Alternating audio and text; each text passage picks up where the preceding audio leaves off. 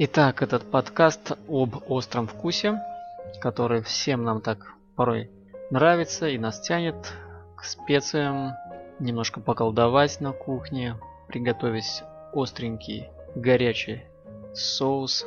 А почему? А почему нам так нравится это, чувствовать остроту? И что это за вкус такой? На самом деле острый вкус это не вкус. Выделяют четыре базовых вкуса. Сладкий, кислый, соленый, горький. А японские ученые еще добавляют к этому так называемый вкус умами. Такой обволакивающий, сытный вкус, который мы чувствуем, когда, например, покупаем в магазине пачку чипсов. Вот с тем самым глютаматом натрия. И таким образом производители научились нас обманывать, делая не самые качественные продукты привлекательными, Итак, что мы имеем? 4 основных вкуса, плюс добавим пятый умами. А где же здесь острый вкус? Оказывается, такого вкуса и вовсе нет. Чтобы разобраться, почему мы чувствуем э, остроту, нужно представить себе красный перец чили. Вот, представляете его сейчас. И в кожуре этого перца, также в прожилках и в семенах содержится особое вещество – капсаицин. Это вещество действует не на вкусовые рецепторы на языке, оно атакует болевые рецепторы. И виртуальный ожог мы воспринимаем как острый вкус. Для мозга это то же самое, что во рту кипяток или пламя. Что же происходит дальше? Мозг дает сигнал «убери это изо рта и попей воды». Но сознательно мы понимаем же, что ничего страшного не происходит, и мы продолжаем есть свой любимый соус. Тогда мозг понижает чувствительность нервов на языке и выделяет большую-большую дозу эндорфинов. Эндорфины – это анестетики внутренние обезболивающие. Они блокируют боль и вызывают ощущение радости.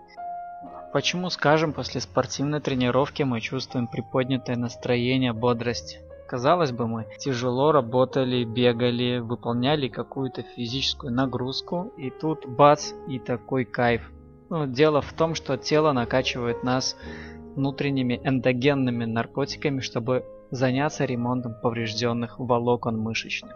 И вот оказывается, что жгучий перец это прекрасный способ получить анестезию плюс кайф. При этом не напрягаясь, не причиняя себе физических травм, не нужно делать порезы, ожоги. Истязать себя достаточно просто покушать остренького. Считается, что самый острый перец это индийский перец-призрак Нагаджалоки. Один ученый изобрел шкалу жгучести перца, так называемая шкала Сковила. И на этой шкале у Нагаджалоки 1 миллион единиц. Это в 100 раз острее халапеньо зеленого мексиканского перца. Но даже перцу-призраку далеко до чистого капсаицина. Ну, мы помним, что химическое вещество капсаицин находится в оболочке, прожилках и семенах перца. И если выделить его в чистом виде, то по шкале Сковилла это будет 16 миллионов единиц. Огромное число.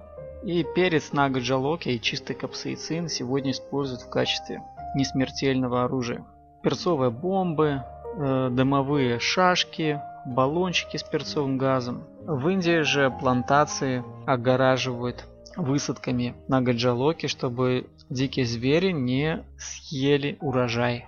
Капсаицин годится не только для мучений, но и для лечения. Как мы понимаем, вот вьетнамская знаменитая звездочка, в ее состав также входит капсаицин. И капсаицин в мазе раздражает нервы и вызывает сильный приток крови. Это помогает э, рассосать отеки различные, залечить травмы. А вот это жжение отвлекает наше внимание, чтобы мы не зацикливались на болячках своих. Итак, острый перец это оружие, это приправа, это прекрасное обезболивающее средство и это лекарство.